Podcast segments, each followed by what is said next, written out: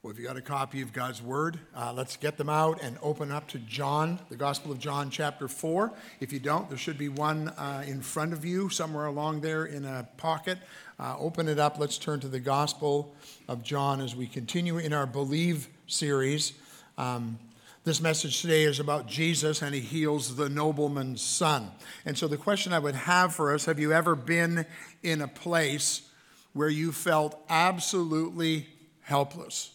The circumstances were beyond your control. There was nothing you could do to fix the problem. Uh, that's this man's story in the text today. Um, I've been there. I've been at the place where I felt helpless and there was nothing I could do. It was uh, June the 1st, 1995. I was at work. I got a call from a coworker of Sue um, she was uh, working in the mall in a store and had gone on a break and was sitting out um, on a rock in the parking lot area. And I get this call from a coworker of hers saying, uh, Sue got hit by a car.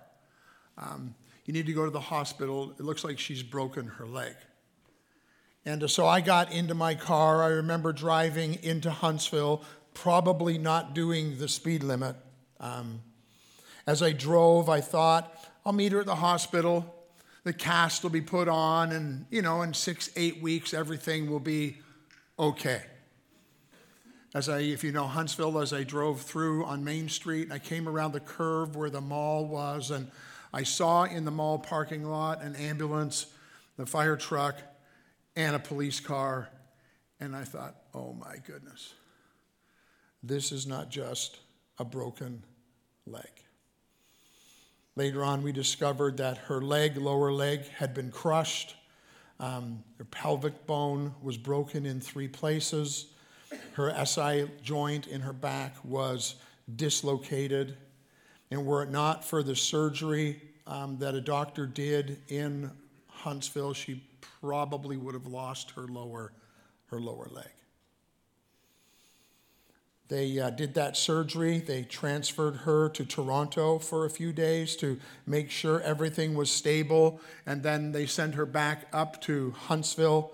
And, uh, and then I remember hearing, getting a call, don't remember how it all happened, but um, that she had had amazing pain up in her chest.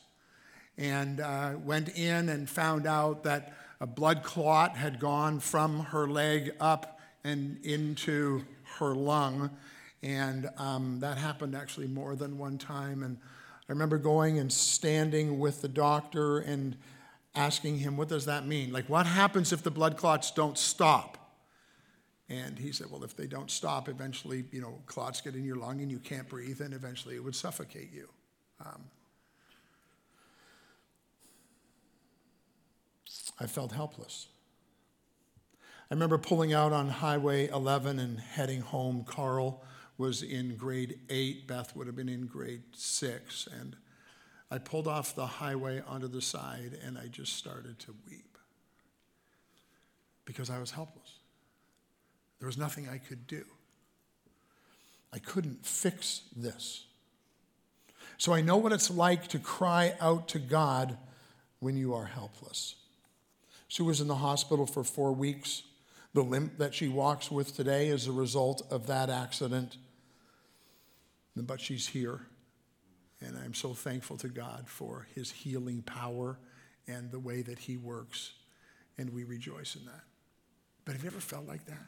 You're just so helpless. That's the story of the man that we see today. He doesn't have a name. We call him the nobleman's son. Um, some people call him the official's son. The story is found in John chapter 4, and I want to read that text for us. So let's stand together. We want to honor God's word um, as we read it. And I'm actually going to start in verse uh, 46 of John chapter 4. It says Jesus, So he came again to Cana in Galilee, where he had made the water to wine. And at Capernaum, there was an official whose son was ill. And when this man heard that Jesus had come from Judea of Galilee, he went to him and asked him to come down and heal his son, for he was at the point of death. And Jesus said to him, Unless you see signs and wonders, you will not believe. The official said to him, Sir, come down before my child dies. And Jesus said to him, Go, your son will live. And the man believed the word that Jesus spoke to him and went on his way. And as he was going, his servant met him and told him that his son was recovering. So he asked them at the hour when he began to get better. And they said to him, Yesterday, at the seventh hour, the fever left him. The father knew that was the hour when Jesus had said to him, Your son will live. And he himself believed, and all his household. Now, this was the second sign that Jesus did when he had come from Judea to Galilee. Father, what an incredible story of your grace. What an incredible story of your mercy. What an incredible story of your love. What an incredible story of your healing power. What an incredible story of the picture of our Messiah, Jesus Christ the Lord. And so, as we look into your word today, would you uh, give us ears to listen carefully to what your word says? minds to understand it, but then, oh God, passionate hearts filled with faith to live out even when the world seems hopeless for your glory. We pray in Jesus' name. Amen. All right, well, you can take your seats. Uh, we talked about the signs that Jesus uh, displays, and we're looking at six of them. This is the second of the signs. Um, how do I know it's the second one? Well, it actually says right in the text. Now, this now was the second sign. Now, it was the second sign Jesus did in Galilee. There were lots of miracles that Jesus did, but there are a number of them where it talks about the fact that it was a sign, and it's a sign he's displaying that he is the Messiah sent from God and ultimately will be the Savior of the world. And so that brings us uh, to our text. And if I was thinking about the big idea of this message was taking Jesus at his word leads to faith. Taking Jesus at his word leads us to faith. Uh, the setting of the text is found um, starting back in uh, verse 43. After two days, he departed to Galilee, for Jesus himself had tested, excuse me, had testified that a prophet has no honor in his own hometown.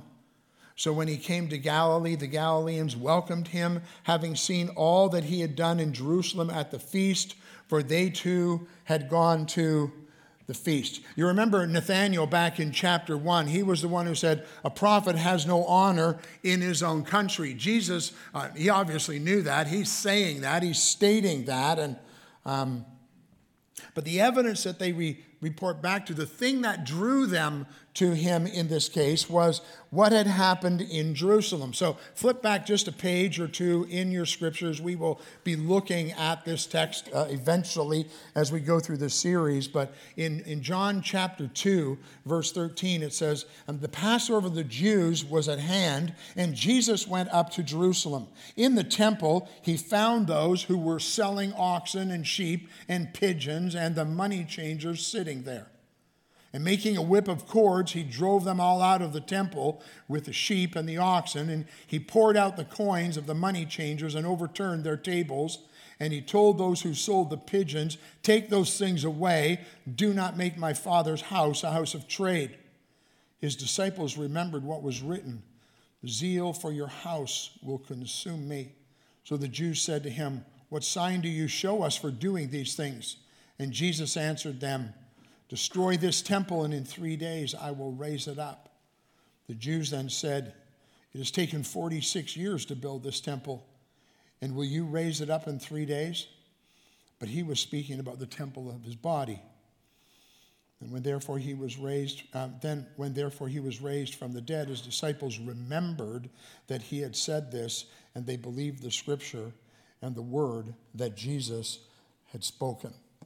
So Jesus has been up in Jerusalem. He's turned the tables over. He's making stronger and stronger statements about who he is, although it's not clear for them at this point. It was, it was later on when they would finally all understand it.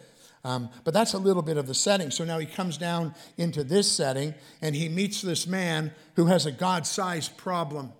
He has a God sized problem. Uh, verses 40, um, excuse me, verses uh, 36 and 37. The next day again, turn over the right page of my Bible.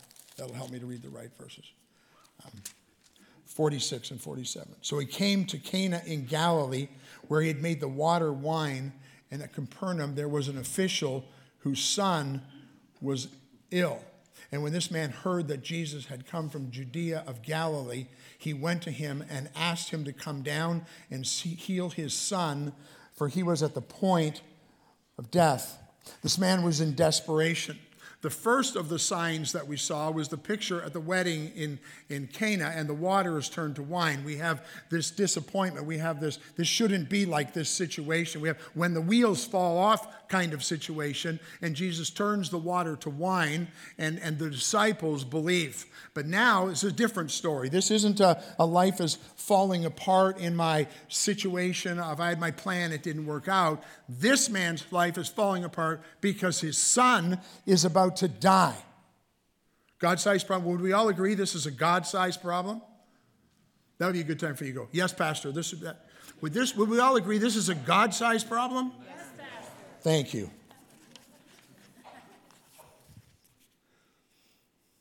This nobleman was probably, by his title, a man who served a king, um, either in a civil or a military capacity. Probably he served Herod Antipas. Now, Herod wasn't an official king, but that's what everybody would have called him. And, um, and he's serving him. He's in a powerful position. He's got the ear of the king. He had it all. He had power, he had authority, he had possessions, he had money, he had position. He had the ear of the king and could tell people to do stuff, and they had to do it. He, he had prestige, but he could do nothing to help his son. With all that he had, with all that he could do, with all that he could muster, with all the people he could uh, tell to do things, he could do nothing to save his son.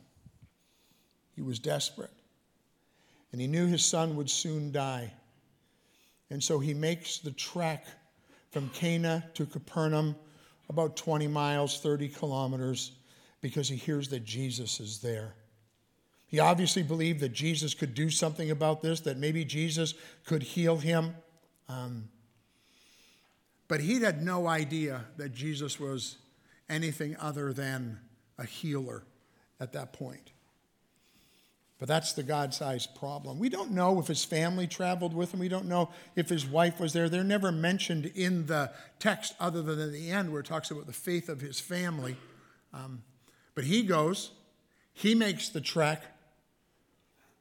Look at verse uh, 48. Look what it says there. It says, So Jesus said to him, Unless you see signs and wonders, you will not believe. I want us to think a little bit about this father's persistence because he makes the trek. And in verse 48, he meets with Jesus. And Jesus says, Unless you see the signs and wonders, you won't believe. The, And the official said to him, Sir, come down, come down before my child dies.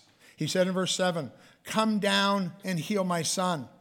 And, and the father is persistent. The father isn't giving up. And, right in the middle of all that, Jesus makes that statement. He says, Unless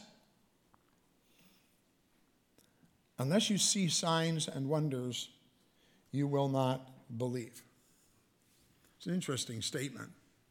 Uh, the word you there was not a word where he's just like you, unless you.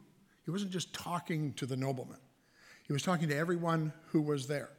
They're all seeing, they're all standing around, they're all listening. It's a plural word. He goes, Unless you see signs and wonders,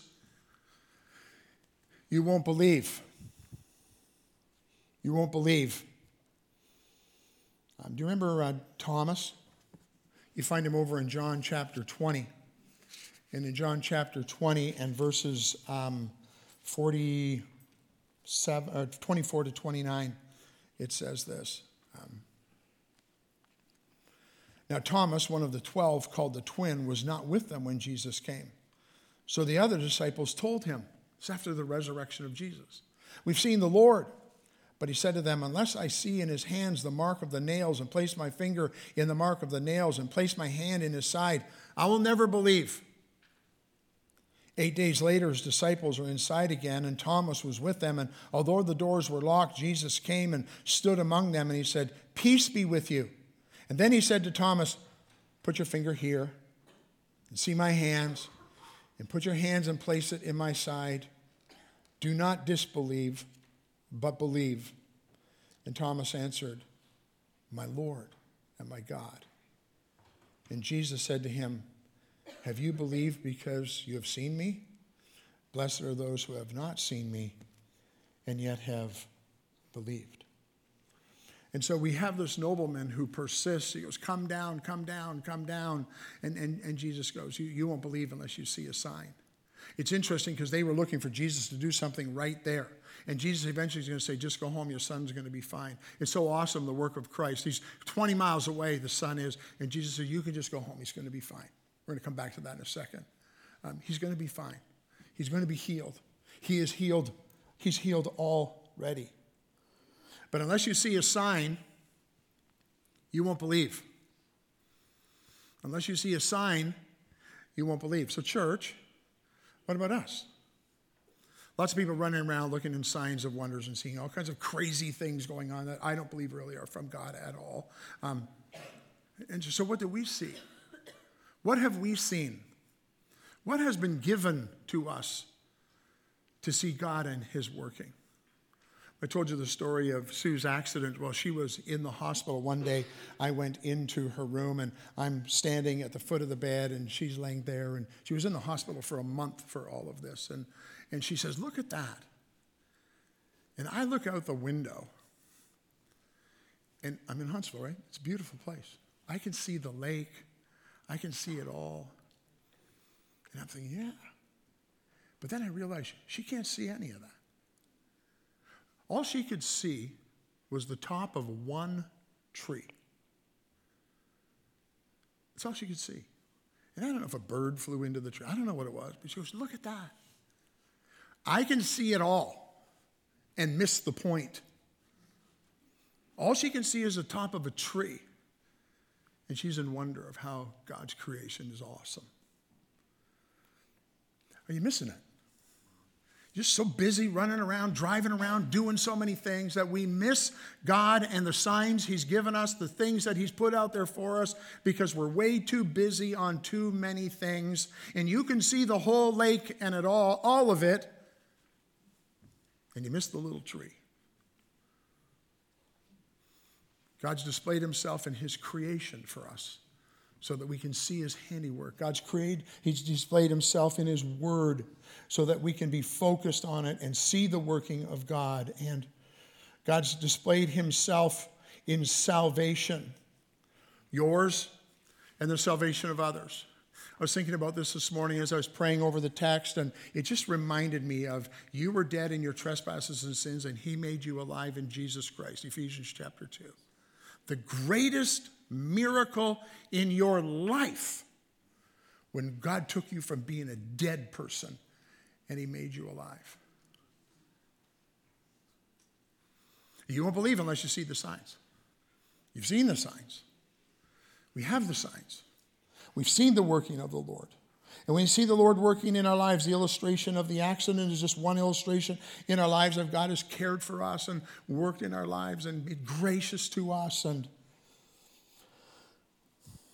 you have this man, though, he's crying out. He's crying out. He didn't have the furnished work on the cross. He didn't understand the indwelling Holy Spirit. I love what Spurgeon said about this. He urged no merit, but pleaded the misery of the case. He did not plead that the boy was of noble birth. That would have been very bad pleading with Jesus. Nor did he urge that he was a lovely child. That would have been so um, such a sorry argument but he pleaded that he was at the point of death. His extremity was his region, reason for urgency. The child was at death's door, therefore, his father begs that mercy's door may be open. He just persists. Jesus, please come down to my house. Jesus, please come down to my house. What's your situation today? What is your Jesus, please come down to my house? And you persist in it and you pray in it and you don't give up in it. You persist in prayer. You persist in study. You persist in faith and faithfulness. You persist in obedience. You persist in hope. This father persisted. He persisted.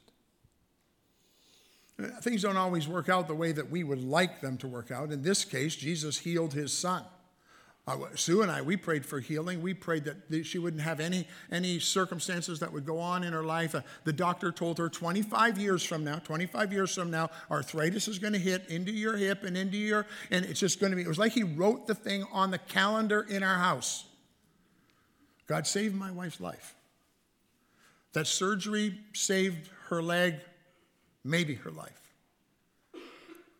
But there's been things that have come from that that she lives with every day. And yet we persist in faithfulness and we persist in hope. It's not like a health and wealth, and it's like, oh no, Jesus, you're just going to do what I want you to do. No, God will always do what's right. That's what He did for us. And in this case, it's what he did for the nobleman's son. Look, look at verses 50 to 52. As, as the story goes on, we see the Savior's power. Look at the Savior's power. Um, and Jesus said to him, Go, go. Your son will live. And the man believed the word that Jesus spoke to him, and he went on his way.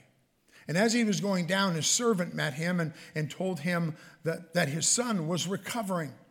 And so he asked them the hour when he began to get better, and they said to him, Yesterday at the seventh hour, the fever left him.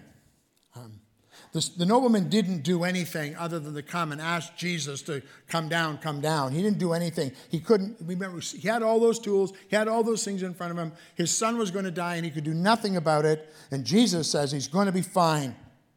He brought the situation to Jesus, and Jesus speaks, and the man believes. And the man believes. And he heads home. He heads home.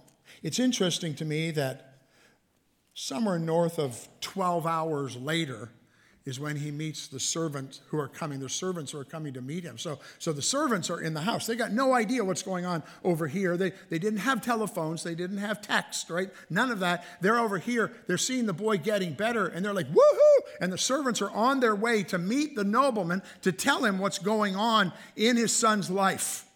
He's been healed. He's been healed. He's recovering. But it's 12 hours later. It was 20 miles. It, it took him however long it takes to walk that far 20 miles. I've never walked 20 miles. How, however long that takes. I'm thinking going home, your son's going to be fine. Like, how to run the whole way, even in this condition. It's the next day at 1 o'clock when they meet. Why didn't he run home?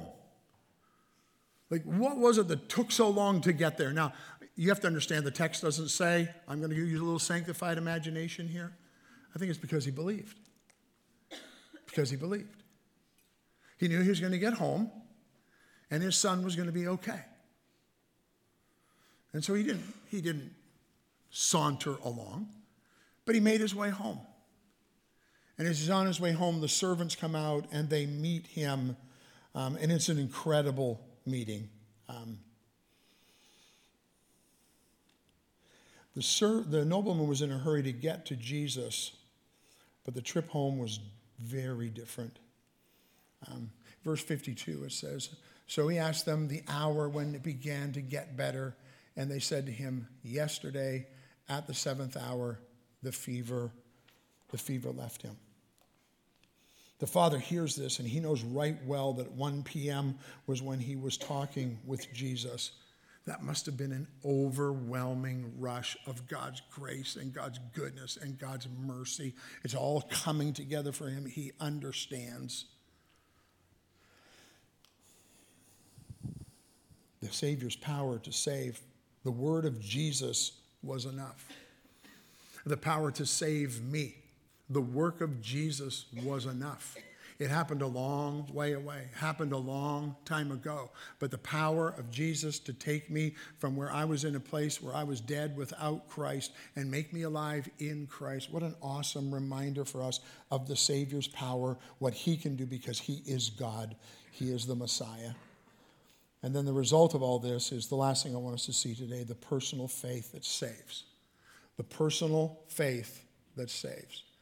Verse 53 the Father knew what the hour was when Jesus had said to him, Your son will live.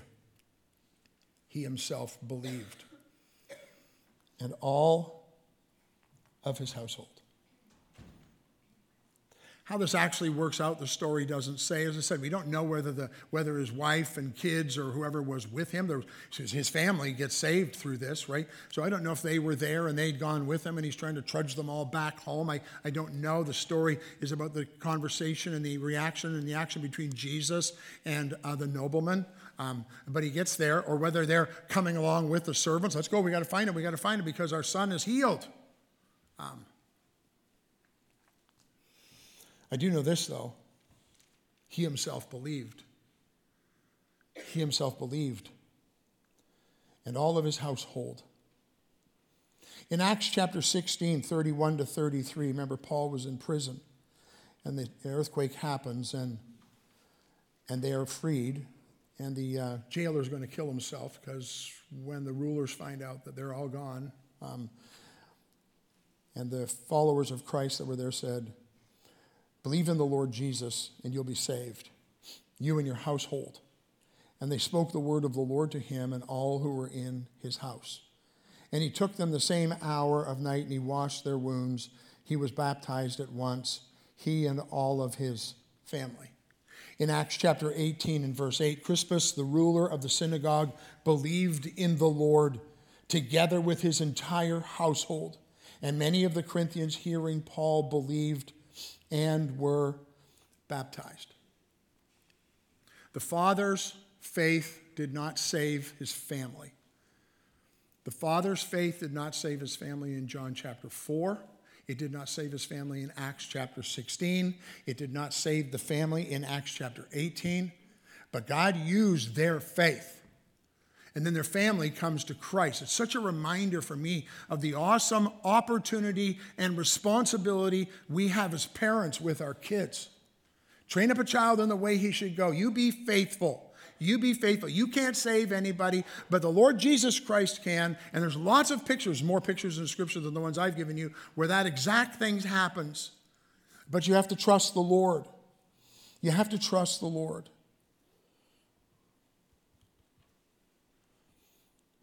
He wanted Jesus to come to his home. He learned that Jesus' words were powerful to save, even from a distance, and even his family. Do you have loved ones and you've kind of you've given up? Don't ever give up. As long as there's breath, there's hope. I've said that so many times. As long as there's breath, there's hope. As long as there's breath, there's hope. You can't save anyone. The Lord God does what He does in His sovereign plan we don't give up. But I love that this story, they are so overwhelmed with the work of Jesus and the healing, maybe of a little brother or a big brother, of a, of a son, uh, of, a, of a cousin, of a whoever. And they trusted Jesus Christ. I love the picture that Warren Wiersbe gives of this. Uh, he talked about how this man's faith grew. It grew, but in, in verse 47 in the text, we see the crisis of faith. In verse 47, he's got this crisis. In verse 50, though, there's a confident faith. In verse 53, there's a confirmed faith. And then in verse 53 again, there's a contagious faith. If you're writing that down, there's a crisis of faith in verse 47, a confident faith in verse 50. His faith is confirmed in verse 53, and then that faith is contagious. He is saved and is his household. God, give me that kind of faith. Give me that kind of faith. Family, servants, life changing experience, faith that saves them, faith that keeps them. We learned in the text from the water to wine that his disciples believed after the water had been turned to wine. In this story, we learned that the father and the rest of his household believed as the result of the healing of the boy. In both of the cases, that word believe is in the inceptive aorist. Please don't ask me to explain that. I have no idea what that even means. That's the form it's in in Greek, okay? But just so you know, it means they put their faith in Him. It was a transfer of their trust. It was a transfer of their trust. They believed, they put their trust in Him. Now, again, they're on the other side of the cross. They don't have the whole picture like we have the whole picture, but they put their faith and they put their trust in Him. Have, have you done that today? Is your trust, is your hope in Jesus Christ? That's the transfer of your trust from what you believed in and what you hoped in and what you thought was going to get you right with God. And you are going to get to God based on your merit. You are going to get to God based on your works. And, and Jesus is saying in the Gospel of John, I am the way, the truth, and the life. No man comes to the Father except by me. Believe on the Lord Jesus Christ and you'll be saved. If you're here today and you've never trusted Jesus Christ, that is the hope of our world. That is the hope of salvation. That you come as a sinner and Jesus meets you as a Savior. And you put your trust in Him. And you believe. And you're saved. And eternal life begins right then. It's going to get way better. Like these bodies are going away. It's going to be way better down the road. But you have eternal life because of the finished work of Jesus Christ. It says that, that they believed. They believed. Put a little note in my notes that just says, Note to self, remember the works of the Lord. Take stock of all that God has done for you. Don't forget. Don't forget. Just, just reminding myself of what happened in the situation with Sue's accident and other things in our lives are just, just reminders of God's grace and His goodness. And it's, it's the faith that saved, but it also helps and supports the faith that keeps us moving on because we see God's work and our hope isn't found in us, our hope is found in Him. Well, verse 54 says this was now the second sign that Jesus did when he'd come to from Judea to Galilee. The signs are given to show the glory of Christ and to lead the reader to faith. Remember the purpose of this book was? The very first message, John chapter 20, 30, 31. Now, Jesus did many other signs in the presence of the disciples, which are not written in this book, but these are written so that you may believe that Jesus is the Christ, the Son of God, and that by believing you may have life in him. The first sign persuaded his disciples. The second sign persuaded a Jewish nobleman and his household. The first two signs took place in Cana of Galilee. The first was at a party where the wheels had fallen off, and the Lord Jesus Christ took care of it, but it, allowed the disciples to see, oh my goodness, this is just not our buddy. This is the Savior. The second was con- uh, connected to what looked like the worst tragedy ever the illness and the soon death of a child, and God raised him up and saved him. Well, so what? It's another one of those. Nice story, Pastor. What's your God sized problem today?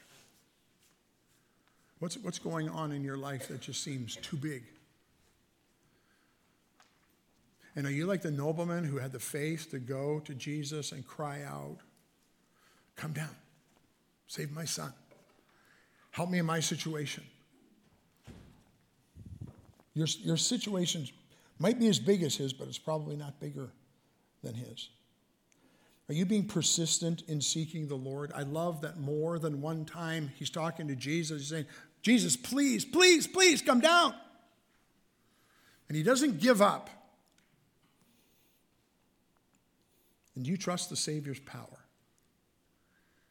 Not for your plan, but for his plan. And are you trusting with personal faith that not only saves you, but it keeps on saving you? It keeps on keeping on for the glory of our Savior. The nobleman is a great story, but it's a true story. It's a model for us and an example for us to live out for the glory of our Savior Jesus Christ. Believing that he who began a good work in you, he'll bring it to completion. He's going to take care of it. And the Lord Jesus Christ can and will be glorified in our lives. Let's pray. Father, thank you for your word today, for your help and strength to serve you, to live for you, to trust you. And Lord, we may not even see at this point the end of the things that we've cried out to you for. They still might seem confusing to us. And yet, Father, this nobleman had faith. He believed you would do what you said you would do.